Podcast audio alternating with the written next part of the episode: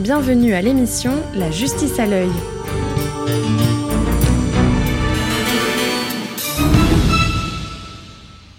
Bamako est un film sorti en 2006 réalisé par Abderrahman Sissako. C'est l'histoire d'un procès, un faux procès, mais aussi d'une confrontation de deux cultures. Le monde occidental avec ses banques et ses valeurs économiques, et un monde resté traditionnel. Il s'agit d'un procès fictif. Ce procès improbable oppose les institutions monétaires internationales et le peuple africain lésé par ces institutions. Pour analyser ce qui est présenté comme une situation inconfortable de la justice piégée à la frontière de ces deux mondes, nous sommes heureux d'accueillir Nathalie Godert, historienne de droit et maître de conférences en histoire du droit à l'Université Paris-Sud. Bonjour, Nathalie Godert. Bonjour. Vous animez un site qui s'appelle Images sur l'analyse des films sur la justice et vous avez trouvé Bamako particulièrement intéressant comme récit sur la représentation du lieu du procès. Pourriez-vous peut-être commencer par un bref résumé du film et ensuite nous parler de l'apport de ce film à la compréhension par le spectateur non juriste de la justice? Oui, alors euh, Bamako, c'est effectivement un film euh, euh, très emblématique de la représentation de la, justice, selon moi. D'abord parce que je crois à ma connaissance, qu'Abderrahman Sako est le premier réalisateur à avoir fait jouer des vrais professionnels de la justice au sein d'un scénario de fiction. C'est-à-dire qu'il recourt à ce euh, détail de mise en scène dont on reparlera sans doute, mais euh, ça, donne une dimension tout à fait particulière au film, sur, euh, dimension sur laquelle on reviendra. Alors, pour résumer l'histoire, en fait, dans la mesure où vraiment Sissako, et il le répète dans beaucoup d'interviews qui sont relatives à son film, Sissako a véritablement voulu faire une fiction. Il n'a absolument pas eu le désir de faire une représentation technique, procédurale, réaliste de la justice. Et je crois qu'il faut vraiment évacuer toute euh, velléité de, de réalisme dans, dans sa démarche. Euh, et pour euh, véritablement enraciner la fiction, il met trois fictions dans le film. En fin de compte, il y a trois histoires dans le film. Il y a l'histoire d'un drame conjugal, euh, ce drame conjugal se déroule dans un lieu qui est le lieu où se tient un procès, le procès de la Banque mondiale euh, fait par la société civile africaine. Donc ça, c'est le procès qui va nous intéresser parce que ce procès n'a jamais eu lieu euh, et il n'aura jamais lieu. Mais Sissako l'imagine et lui donne corps dans un lieu tout à fait improbable qui est, qui est la cour de, de sa maison. Alors, vous le dites, ce film exploite le double sens euh, de la cour. C'est un lieu de justice et aussi un lieu de parole pour rendre la justice. Et c'est aussi la cour d'immeuble de, Bamako. Un lieu où la vie se déroule sans interruption, qui n'est pas dérangé par le procès, où les gens finalement interagissent entre eux. Quelle est la place de la justice dans cette cour-là? Et pourquoi ce procès fictif dans un environnement quotidien plutôt que dans un tribunal? Alors précisément, avec cette. Alors, je vais d'abord parler de l'idée de Sissako. Pourquoi est-ce qu'il a représenté le tribunal dans cette cour? Et ensuite, ce qu'on peut en tirer en termes de représentation de la justice. Euh, si Sissako représente euh, le tribunal dans cette cour-là, il s'agit de la cour de sa maison d'enfance. C'est la maison dans laquelle il a grandi et c'est la maison où, enfant, il a observé, il a observé cette espèce de, chorégraphie euh, des mouvements des familles africaines qui se croisent dans une cour qui est devenue une place de village. Et euh, il s'est sans doute interrogé. Il devait euh, saisir des mots, dette, politique d'ajustement, qu'il ne comprenait pas enfant. Et d'un seul coup, sa prise de conscience politique se fait dans cette cour-là. Donc devenu adulte, au moment où il veut parler de l'Afrique, eh ben, il trouve pas d'autre lieu que cette cour de ses interrogations pour y replacer les interrogations de toute la société civile africaine. Un lieu d'ailleurs où il y aura beaucoup d'enfants au regard interrogateur. Donc l'idée de Sissako, c'est celle-là, qui est vraiment l'idée, encore une fois, je, dis que c'est un rêve d'enfant. Bamako, c'est le film d'un rêve d'enfant. Ensuite, euh, en quoi ça nous interroge sur la justice? Alors, je me suis amusée justement à me dire, mais après tout, qu'est-ce qui fait le lieu de justice? Euh, Eh bien, c'est tout à fait intéressant de se rendre compte qu'on ne trouve pas beaucoup dans les dictionnaires juridiques de définition du tribunal. Le tribunal, ça peut être le bâtiment, Mais ça n'est pas nécessairement le bâtiment, ça peut être aussi l'organe juridictionnel, c'est-à-dire les juges qui se, qui se rassemblent, forment tribunal. Donc on va au tribunal, mais on, passe devant le tribunal. Euh, et à partir de ce moment-là, il n'y a pas de lieu dédié à l'exercice de la justice, sauf quand le lieu accueille l'organe juridictionnel. Donc on peut très bien avoir des tribunaux en plein air. Je pense à un, film euh, qui montre un tribunal itinérant. Hein. c'est euh, le dernier voyage du, juge Feng qui se passe dans le Yutang, une province chinoise. Et bah, le juge arrive dans une cour de ferme. Il pose une table, il pose son nom, il pose un insigne de la République et puis...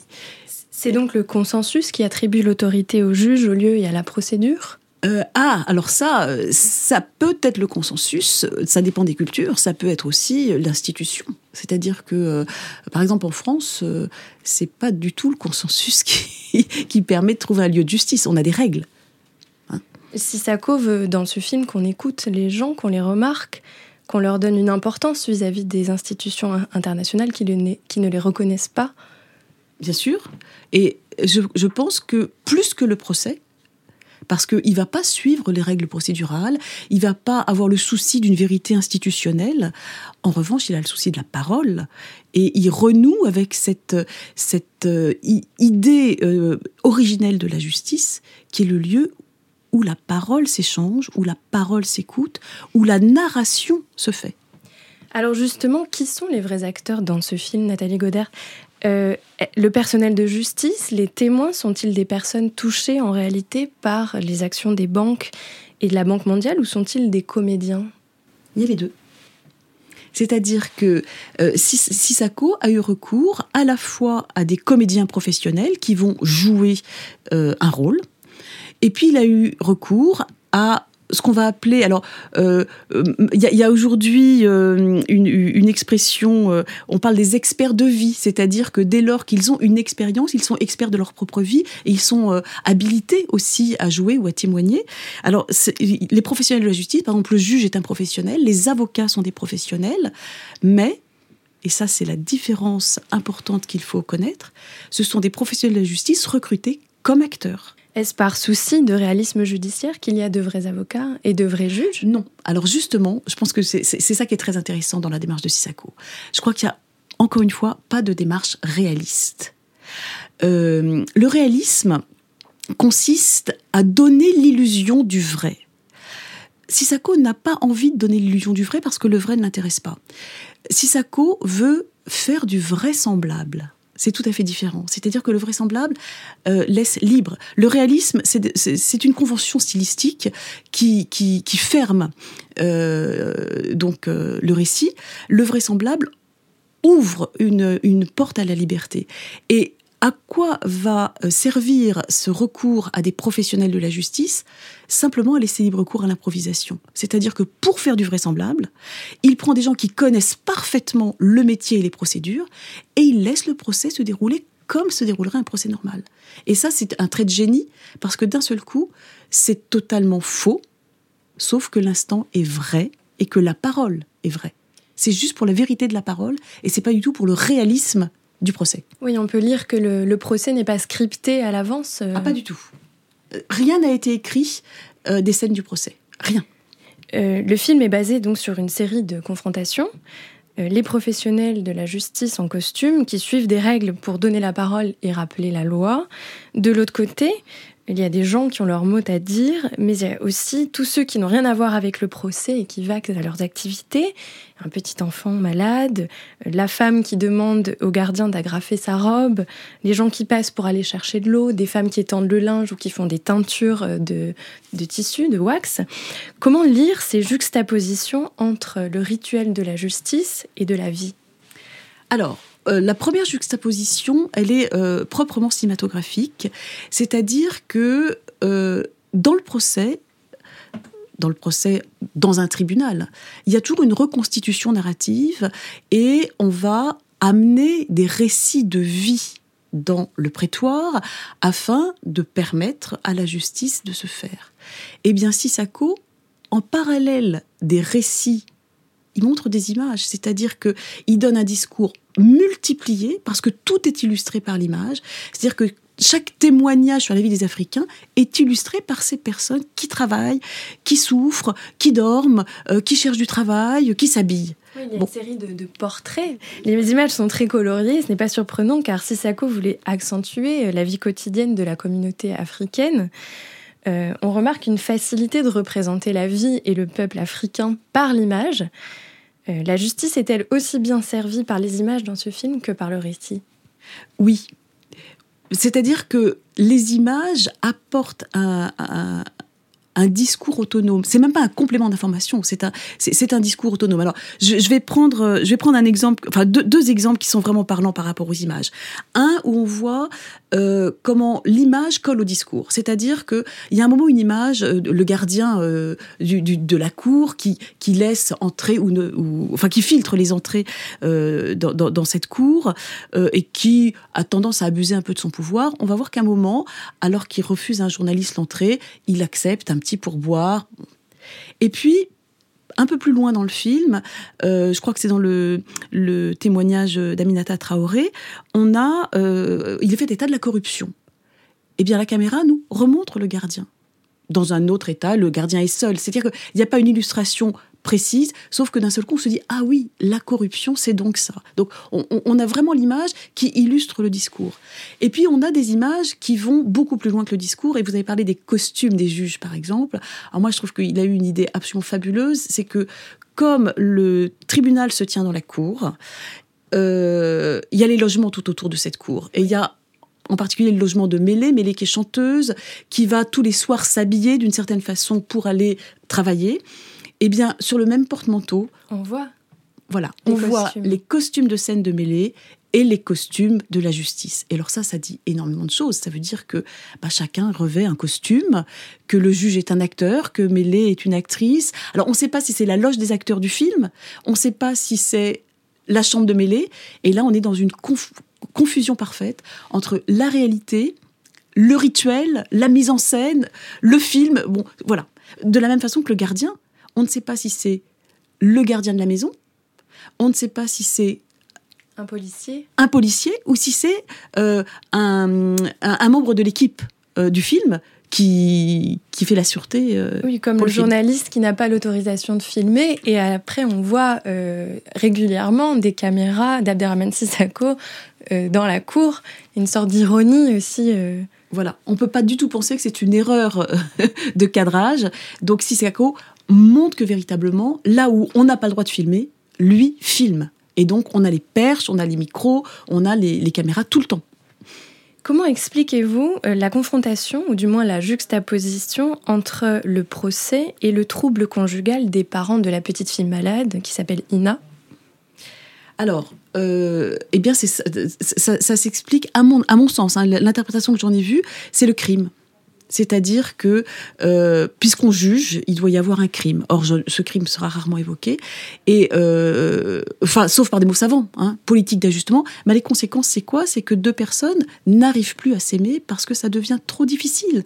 Il y en a un qui est chômeur, une qui va travailler et qui plus ou moins se prostitue. Hein. Il, y a, quand même un, doute certain là-dessus, et, et ça crée un drame conjugal qui conduit à la mort, exactement comme dans le western, qui est une petite fiction dans la fiction il y aura des assassinats. Donc il y a des meurtres en série, c'est-à-dire que la politique d'ajustement structurel est une politique qui tue, et qui tue sans métaphore.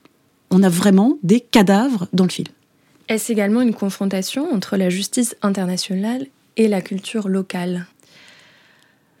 Alors, je suis pas sûre que ce soit le, centre du propos du film, parce que euh, parce qu'on voit pas de tension véritable euh, avec des incompréhensions euh, fortes sur les deux modes de justice, puisque le juge, qui est un juge africain et qui applique vraiment une justice locale, est acculturé, on pourrait parler ainsi, et puis qu'on ne voit pas de scène qui nous parlerait d'une justice traditionnelle si ce n'est à travers euh, euh, l'apparition deux fois de griots. Hein. donc il y, a deux griots qui apparaissent dans le film qui pourraient évoquer la, société traditionnelle africaine, mais pas la justice traditionnelle. Euh, juste, vous dites que le, juge applique la justice locale. non, c'est-à-dire que étant un juge africain et qui, il est véritablement du pays, c'est un, un, juge malien en exercice au Mali. Donc, il, est dans, dans, la procédure officielle, institutionnelle de ce pays. Il, il applique pas. Il faut, il faut distinguer local et traditionnel. D'accord. Hein. il applique la justice telle qu'elle doit s'appliquer. Il est d'ailleurs le chef d'orchestre de, ce procès. C'est lui qui assure le respect des procédures euh, euh, judiciaires. Donc on est bien dans le local. Euh, il y a des avocats africains qui maîtrisent parfaitement la procédure africaine, malienne. Donc, je n'ai pas vu, moi, de confrontation entre le traditionnel, si ce n'est dans la société, mais on n'a pas cette société qui, qui réclame. C'est pas la justice qui met en cause, c'est la politique financière. Moi, j'ai pas senti de remise en cause du fonctionnement de la justice. Vous rappelle que vous écoutez Amicus Radio, l'émission La justice à l'œil, qui s'intéresse aujourd'hui au film Bamako par Abderrahman Sissako, avec pour en discuter à ce micro l'historienne du droit Nathalie Godert. Nathalie Godert, j'aimerais qu'on parle du temps du procès. Comment Sissako a-t-il rendu compte du temps de ce procès? Alors c'est très simple, il a filmé un procès de bout en bout, c'est-à-dire que le procès a eu un début, et il a été filmé in extenso au rythme euh, auquel il se déroulait. Alors ce qui donne euh, une impression un petit peu euh, parfois confuse parce que certains témoignages, on a le témoin qui se présente dans son identité, qui dit pourquoi il est là, et puis on a d'autres bouts de témoignages de gens dont on ne sait même pas qui ils sont. Alors, moi, on a un instituteur, mais d'autres personnes, on ne peut pas, à, part Aminata Traoré qui est connue et donc qu'on reconnaît à l'écran, les autres, on ne connaît pas leur identité, on ne sait pas qui ils représentent, parce que, euh, à mon avis, au montage, il n'y a pas eu le souci. Et là, là encore, on est justement dans l'onirisme. On est à nouveau dans la fiction. C'est-à-dire qu'il n'y a pas de, didactisme chez Sissako. Il ne veut pas nous expliquer exactement comment ça marche. Il ne veut pas montrer à chaque fois un, témoin qui prête serment. Non. On prend un procès et puis lui, il sélectionnera quelques instants dans ce procès, les instants qui lui semblent parlants. Mais ça donne forcément, c'est ce qu'on va appeler le hors-champ. Bah, le hors-champ est présent. Oui, on voit beaucoup de scènes d'attente, on voit des scènes de suspension, euh, des scènes complètement hors champ, comme vous dites, ou de la vie quotidienne. Euh, Roland Rapaport, qui est avocat au barreau de Paris et qui joue l'avocat de la Banque mondiale dans le film, ce qui va à l'encontre de ses engagements personnels apparemment, dit que ce n'est pas un film à thèse, mais une fiction. Mais une fiction peut porter un message. N'est-ce pas comme vous dites dans votre article que la politique de la Banque mondiale tue, comme vous disiez dans une précédente réponse? Qu'en pensez-vous? Oui, euh, alors c'est certain qu'il y a un message dans ce film, euh, mais Sissako laisse le spectateur libre d'entendre le message qu'il veut entendre. Et, et c'est ça qui est très agréable dans une fiction, c'est-à-dire que la fiction laisse plus libre, mais elle peut dire aussi vrai qu'un documentaire. Il n'y a pas une vraie prise de position ferme chez Sissako. Il dit simplement écoutons ce que les personnes ont à dire. Et ce qui est remarquable, c'est que précisément, il prévoit dans son scénario des défenseurs de l'Afrique et des défenseurs de la Banque mondiale, avec Rapaport qui va travailler vraiment son dossier et qui va défendre la Banque mondiale comme le fait un avocat, euh, avec la déontologie de l'avocat, c'est-à-dire que l'avocat doit défendre même celui euh, pour qui il n'éprouve pas de sympathie. Et il trouve des arguments très pertinents d'ailleurs, c'est assez frappant. Euh, il trouve des arguments, il est même de temps en temps un peu impatient, il, se prend au jeu, il, va à un moment euh, d'ailleurs se mettre en colère contre le juge, c'est presque un incident d'audience, hein, c'est-à-dire que il, accuse le juge euh, de partialité. Et, là aussi, miracle de l'improvisation, parce que Rapaport témoigne à un moment dans un, dans un documentaire que, ayant accusé le juge de partialité, à un moment le juge va lui dire Est-ce que vous nous trouvez toujours partiaux? Et Rapaport euh, explique qu'à ce moment-là, le juge lui offre l'occasion de dire ce qu'il a vraiment sur le cœur, puisque en parlant du juge, il va dire bien sûr que votre cœur va avec l'Afrique, et il parle de son cœur à lui, Rapaport. Donc voilà, on, a l'improvisation qui permet de dire beaucoup plus de choses que ne l'aurait permis un, un, procès scénarisé. L'écrivaine sénégalaise Aminata Draman Traoré profite du moment où elle expose ses arguments pour envoyer son propre message aussi. Elle dit interpeller les consciences, produire un électrochoc. On dit que ces arguments ne sont pas scriptés, donc Sissako a autorisé dans une fiction l'improvisation. Euh, donc c'est un peu un film à thèse, et on va écouter l'extrait. Il faut cesser de continuer d'ériger les causes des maux en solution. Tout est aujourd'hui à vendre ou acheter. Quand dans un village, une femme malade peut mourir et pourtant l'infirmier qui a le, médicament dans ce village refuse de la soigner parce qu'elle ne peut pas payer. On en est arrivé à ça. Finalement, c'est ce que le système, c'est ce que nous avons retenu du système. C'est-à-dire paye ou crève. C'est ce que l'Occident nous sert comme leçon et c'est ce que nous nous infligeons comme traitement. Et cela, moi je pense que ce qui est requis de l'Afrique aujourd'hui, c'est un sursaut, se ressaisir. On est embarqué avec l'Occident dans un idéal de société dont nous n'avons pas les moyens. Nous n'aurions pas dû brader nos services publics. Nous aurions pu développer à l'interne un système de contrôle des gestionnaires, exercer les pressions nécessaires quand il le fallait, dénoncer ceux qui s'enrichissaient. Parce que nous avons accepté que les nôtres, parfois, quand vous avez un parent à un poste, vous étiez bien content qu'il soit là pour se servir et vous aider. Comment nous réapproprier nos biens? C'est une question politique majeure.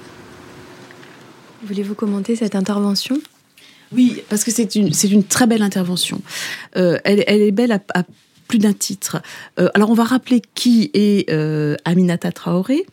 Euh, Aminata Traoré, c'est une femme politique, elle est écrivaine et elle a été ministre de la Culture au Mali. c'est véritablement une figure de l'altermondialisme. Elle a, dans ses écrits, toujours dénoncé la politique de la Banque mondiale et du FMI, qu'elle rend responsable du phénomène de paupérisation de l'Afrique. Et d'ailleurs, elle a été en 2006, donc au moment euh, euh, du film, responsable à Bamako du Forum social mondial. Euh, donc, en ayant recours au témoignage d'Aminata Traoré, Sissako prend une figure reconnaissable qui peut vraiment porter la voix de l'Afrique. Et puis, Sissako montre aussi une figure de femme africaine incroyable. C'est une femme qui ne va jamais se laisser démonter euh, quand Rapaport essaye de, la faire chanceler. Elle répond avec humour, elle connaît ses dossiers et elle présente une voix de l'Afrique qu'on entend très rarement. C'est-à-dire et, là, je reviens à la question que vous aviez euh, posée précédemment, à savoir que c'est pas sur la justice qu'il y a une opposition, c'est vraiment sur un projet social l'Afrique n'a pas le même projet social que l'Occident. Et en essayant de mettre des rêves d'occidentaux dans la tête des Africains, on provoque la paupérisation de l'Afrique. Vous voyez, on revient à nouveau au rêve. Hein. Le, rêve d'enfant, euh, ça n'est pas le rêve de l'Occident, c'est le rêve de la justice pour l'Afrique. Oui, il y a tout au long du film, on suit aussi parfois les, parcours d'enfants. Il y a beaucoup d'enfants qui traversent le, film. Alors ça, voilà, c'est magnifique d'abord parce que les enfants sont en Afrique nombreux, que l'Afrique est un continent extrêmement dynamique en termes de natalité et que ce sera sans doute la force de l'Afrique. Donc ces enfants, c'est l'avenir de l'Afrique. Et alors moi, j'y ai vu euh, en termes d'image, euh, dans les allégories de la justice qu'on voit au XVIIe siècle, il y a tout le temps des poutis. Vous savez, ces petits anges qui, qui, qui accompagnent les allégories. Eh bien, les enfants, dans le film de Sissako, j'y ai vu les poutis, c'est-à-dire qui vont euh, représenter, accompagner, entourer une allégorie de la justice. Et l'allégorie de la justice dans ce film, selon moi, mais ce sera, je vais travailler sur cette question, c'est mêlé. C'est mêlé au port altier qui traverse sans jamais être euh, dans le procès véritablement. Mais elle est là avec cette superbe belle figure. Je pense que c'est une allégorie de la justice entourée des enfants la chanteuse dont nous reviendrons euh, dans une prochaine question. J'aimerais euh, avant cela qu'on revienne sur un autre, euh, un autre extrait, celui de ce vieil homme qui intervient au début du film, un témoin, et qui dit ⁇ La parole c'est quelque chose, ça te saisit. Ça ne va pas. Quand tu viens pour une chose, il faut l'accomplir. C'est pour ça que tu es là, et repartir sans s'exprimer car on lui laisse pas euh, la place pour s'exprimer à ce moment-là. On lui demande d'attendre, de, retourner s'asseoir. Il semblerait que Il n'en peut plus d'attendre, il se lève et il se met à chanter. C'est une scène très éloquente du film, très puissante, euh, qui touche beaucoup de monde euh, à la fois dans la cour et à la fois autour dans le village. On va réécouter cet extrait.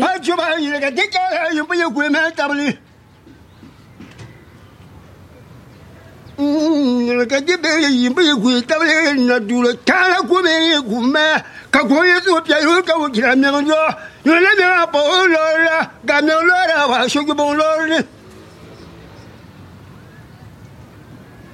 ma lo ya bi la we mo po le me ge yo Son besoin de se faire entendre est plus important que quelques résultats que ce soit. Voulez-vous commenter cette intervention? Euh, D'abord, ce griot, il s'agit du griot Segge Bamba qui apparaît deux fois à l'écran. Sa première apparition, elle est déterminante parce qu'elle est avant le générique du film. C'est-à-dire qu'on voit ce vieil homme, on ne sait pas encore de de quoi il s'agit, puisqu'il n'y a même pas de générique, il n'y a même pas de titre de film, qui va s'approcher dans une cour d'une barre et un juge qui va lui demander, euh, enfin qui va dire à l'huissier, parce que le juge et le griot ne parlent pas la même langue, il, faut euh, le, truchement de, l'interprète qui est l'huissier, le juge va lui dire, dites-lui que ce n'est pas encore son, son tour, qu'il aura l'occasion de parler. Et là, le griot repart, c'est-à-dire qu'on a euh, une, une, discipline euh, tout à fait particulière de la part du griot. Il va attendre son tour véritablement, son tour qui viendra plus tard. Euh, déjà, sur, sur cette première confrontation, c'est important parce que là, c'est la confrontation euh, société traditionnelle et justice. Le griot ne connaît pas la procédure judiciaire, donc quand il arrive dans la cour, il voit une barre et il s'y présente pour parler, parce qu'en Afrique, le griot, c'est celui qui parle le premier. Hein. la parole du griot, elle est, elle est très importante. Il y a une autre scène avec un griot à un moment dans le film où on interrompra l'audience parce que un griot vient, enfin une femme griot. Lors de la scène du mariage. Exactement. Donc la, parole du griot, elle pourrait suspendre l'exercice de la justice. Là, il va y avoir respect de la procédure et le griot reviendra plus tard. Et quand il revient, effectivement, son seul témoignage, c'est son chant poétique. Et c'est le seul euh, passage du film où il n'y a pas de traduction. Et ici encore, c'est la magie de Sissako. C'est-à-dire qu'il y a des paroles qui se suffisent à elles-mêmes sans qu'il soit besoin de les traduire. Alors, à la fin, dans sa plaidoirie, euh, l'avocate donnera le, contenu euh, du message, mais on n'aura pas besoin de les traduire. encore une fois, sur la toute première apparition du griot, avant le générique, c'est là où il dit la phrase que vous avez prononcée tout à l'heure, la parole c'est important. Et Sissako nous dit, le film, ça va être la question uniquement de la parole. Voilà. Donc je pense que ce, ce, il est, il est, déterminant, et sa parole, elle est tellement importante que tout le monde la comprend, quelle que soit la langue dans laquelle euh, il s'exprime. Clifford Geertz dit que le droit va plus loin que de définir les choses, il rend possible. La fiction rend envisageable. Est-ce pour cela que le film véhicule si efficacement les questions de justice? Alors moi, puisque vous, vous citez, je vais citer aussi, euh, il y, a, une, citation euh, d'Alain René que j'aime particulièrement, justement sur la fiction, euh, où il dit ⁇ Je ne cherche pas à représenter le réel, mais l'imaginaire ⁇ Et je crois qu'il ne faut pas oublier ça, c'est-à-dire que Sissako, il représente l'imaginaire, mais c'est la puissance de l'imaginaire qui permet d'avancer. Et il ne faut pas oublier aussi que le droit est une construction imaginaire on croit que le droit, c'est une technique. C'est vraiment la représentation qu'une société a de son ordre symbolique. Donc le droit est imaginaire. La justice, elle n'est pas imaginaire parce qu'il va y avoir des décisions de justice qui sont concrètes. Mais euh, la justice n'est pas non plus le strict respect de la vérité historique. Donc la fiction rend parfaitement compte de ce qui se passe entre l'idéal de justice et puis le procès qui, qui n'est pas un idéal, mais qui n'est pas non plus une réalité historique propre. Donc représenter un procès à l'écran en ayant recours à l'imaginaire et pas du tout au réalisme, je pense que c'est la meilleure idée euh, pour représenter la, justice. La vérité n'a pas un rôle très important euh, dans le film. Non, la vérité n'a pas un rôle très important dans le film. Elle n'a pas euh, non plus. Euh, alors, tout le monde n'est pas d'accord. Hein, il y a des magistrats qui sont pas d'accord. Mais la, question a été évoquée dans l'émission précédente à propos de l'hermine justement. Est-ce que, est-ce que, parce que il y a, une, une réflexion de, de Fabrice Lucchini, le juge Racine, qui dit que la vérité on peut pas l'atteindre. Et puis il y a des magistrats qui ont dit si quand même, on essaye de, de chercher la vérité. non, la vérité dans la justice, c'est la vérité judiciaire, c'est-à-dire la vérité telle qu'elle va sortir du procès, qui n'est pas une vérité absolue et qui n'est pas nécessairement la vérité sociologique. Euh, dans le film, Sissako n'a pas besoin de la vérité. Bien au contraire. Je crois que c'est pas du tout un auteur qui impose des vérités. Au contraire. Il veut justement distiller le doute. Il veut faire penser les gens. Il veut faire réagir. Je reviens sur euh, Gertz qui, parle aussi du rôle de métaphore qui crée le lien entre ce qu'on sait et ce qu'on cherche à comprendre. Il dit que le métaphore est aussi important dans le droit que dans la culture. Le couple mari et femme malheureux et leur enfant qui est malade, est-ce une métaphore de quoi? Je ne sais pas si c'est une métaphore. Encore une fois, je reviens moi donc sur plutôt euh, euh, la femme de ce couple, euh, et peut-être qu'on va retrouver la métaphore, pour moi c'est une allégorie de la justice. Donc c'est-à-dire, c'est effectivement comment on peut faire entrer dans une corporéité un concept. Qu'est-ce que c'est que la justice? Parce que, en fin de compte, c'est ce qu'on cherche. À travers cette parole et à travers ce procès, on cherche à rendre justice à l'Afrique. Mais qu'est-ce que c'est que la justice? C'est très difficile à comprendre. Et ça peut s'incarner dans un corps. Un corps qui est à la fois fier, un corps qui est beau et un corps qui est bafoué, un corps qui pleure, un corps qui va partir, qui va quitter la scène. Hein. qui chante.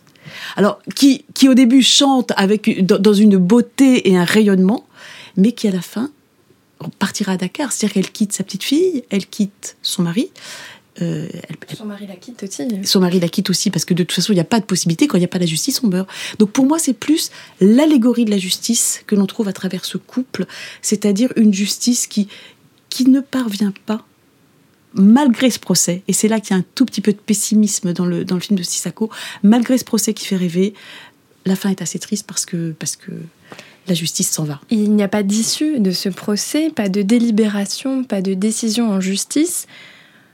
Envisagez-vous les raisons de Sissako pour laisser la justice en tant que processus sans résolution?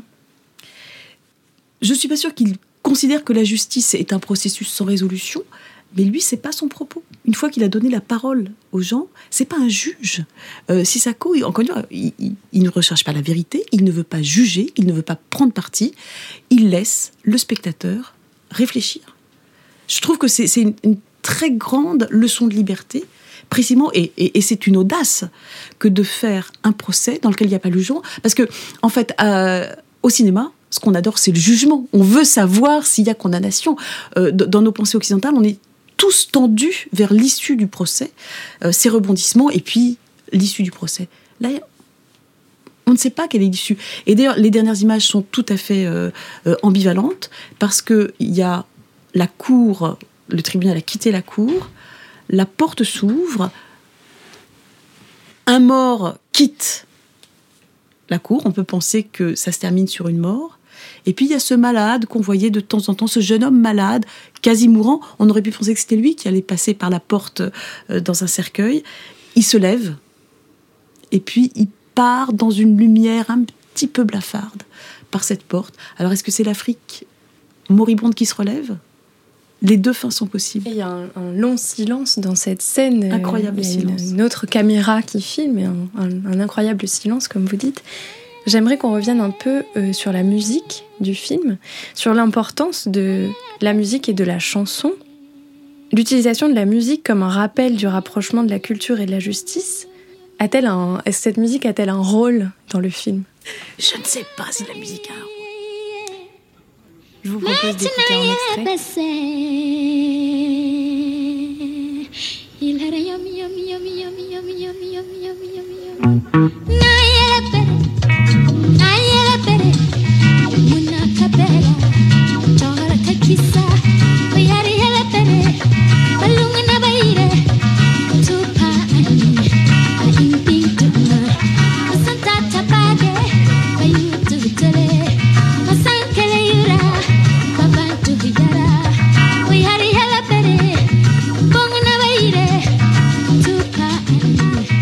N'est pas le seul film œuvre de fiction qui s'empare d'une affaire réelle pour tenir un procès en fiction. Il y a eu d'autres films, notamment Cleveland contre Wall Street de Jean-Stéphane Bouin en 2010, ou des pièces de théâtre en Angleterre et en Belgique. La série britannique Broadchurch euh, sur ITV en 2013 montre à la fin de sa deuxième saison des citoyens déçus par l'issue d'un procès. Nous en parlerons prochainement dans une émission. Que pensez-vous de cette tendance Et y a-t-il eu d'autres procès fictifs depuis Bamako dont vous aimeriez nous parler? Euh, y a énormément de procès fictifs et la tendance n'est pas nouvelle dans la mesure où euh, euh, euh, je crois que c'est Robert Hossein dans les années 1980 qui au théâtre faisait déjà le procès de Louis XVI, le procès de Marie-Antoinette. Enfin, non, il n'a pas fait le procès de Louis XVI. C'est, une émission de télévision qui a fait le procès de Louis XVI. Lui, il a fait le procès de Marie-Antoinette. Donc, c'est, un genre qu'on appelle la fiction du réel, c'est-à-dire qu'on va s'inspirer de faits réels pour refaire un procès. Alors, ça vient d'où? Ça vient du fait qu'en France, on ne peut pas filmer les procès, c'est-à-dire que tous les procès que l'on voit au cinéma sont des procès fictifs. Soit très proches de la réalité, soit qui prennent une distance importante avec la réalité. Euh, ensuite, dans le procès fictif, il y a, une typologie incroyable. Parce que euh, il y a, par exemple, euh, parcours ordinaire, parcours meurtrier d'une mère ordinaire. c'est un film dans lequel le réalisateur a assisté à tous les débats. Il a pris in extenso en note tous les échanges et son film retrace très exactement le procès tel qu'il s'est passé, mais avec des acteurs. Donc là, on est dans le, rendu exact du procès, euh, dans les lieux, dans, le rythme et, dans les paroles mêmes. Bon, ensuite, il y a des procès comme celui de Tissako, que je trouve extraordinaire dans la mesure où c'est un procès qui n'existe pas. Donc c'est pas inspiré de faits réels, mais c'est inspiré par la réalité des gens qui vont jouer dans le film et qui vont apporter. Euh, alors, J'appelle ça un effet de réel particulier, c'est-à-dire que euh, c'est un détail insignifiant, c'est-à-dire que ça ne change pas l'histoire, qu'il ait pris des vrais acteurs ou des professionnels de justice, l'histoire est la même, sauf que c'est totalement déterminant pour le scénario. C'est un, effet de réel qui vient. C'est un détail insignifiant pour le spectateur, parce que le spectateur ne sait pas d'ailleurs. Hein, on le sait quand on étudie un peu que c'est de vrais professionnels de justice, mais il pourrait très bien croire qu'il s'agit d'acteurs. Donc c'est un détail insignifiant, extrêmement signifiant. Euh, il y a un autre film fabuleux sur un procès fictif, c'est La plus belle soirée de ma vie des Scola, qui est un euh, qui, montre à quel point le procès peut être un jeu, puisque ce sont quatre vieux retraités, euh, anciens magistrats ou anciens avocats, qui se réunissent le soir dans leur château et qui s'amusent à faire des procès. Ils font des procès soit de personnes célèbres, Platon, Socrate, euh, soit de l'invité qui est là ce soir-là. Puis ils inventent des faits, ils font un procès. Donc là, on, est dans la fiction euh, la, plus forte. Et puis, euh, ben, le, rêve de Sissako, le rêve d'enfant de Sissako, a pu inspirer non plus des fictions de cinéma, mais alors une démarche tout autre qui est de la société civile qui se dit et pourquoi on ne jugerait pas, nous aussi, certaines institutions. Alors c'est euh, le, procès du tribunal Monsanto euh, qui, a eu lieu euh, au mois de décembre ou octobre, enfin j'ai pas de date, enfin fin 2016. Automne 2016. Voilà, automne 2016, à La Haye, et qui décide de, juger la firme Monsanto. La, la, société civile va juger la firme Monsanto. Donc on est dans un schéma similaire au schéma de Bamako, avec des procédés différents. J'espère que nous aurons l'occasion d'en reparler avec vous dans une prochaine émission. Merci Nathalie Godert. Vous avez récemment publié Le droit en représentation avec Ninon Maillard aux éditions Mar et Martin. Je rappelle que le film autour duquel nous avons échangé ce matin était Bamako par Abderrahman Sissako, sorti en 2006. Vous retrouverez toutes les références en lien avec le sujet d'aujourd'hui sur notre site internet radio.amicus-curiae.net dans notre émission La justice à l'œil. Merci beaucoup. Cette émission a été présentée par Léa de Lyon, préparée par Barbara Villet, avec à la technique Arnaud Dumanois et Léobardo Arango. N'oubliez pas de vous abonner à cette émission pour n'en manquer aucun épisode et de nous suivre sur les réseaux sociaux.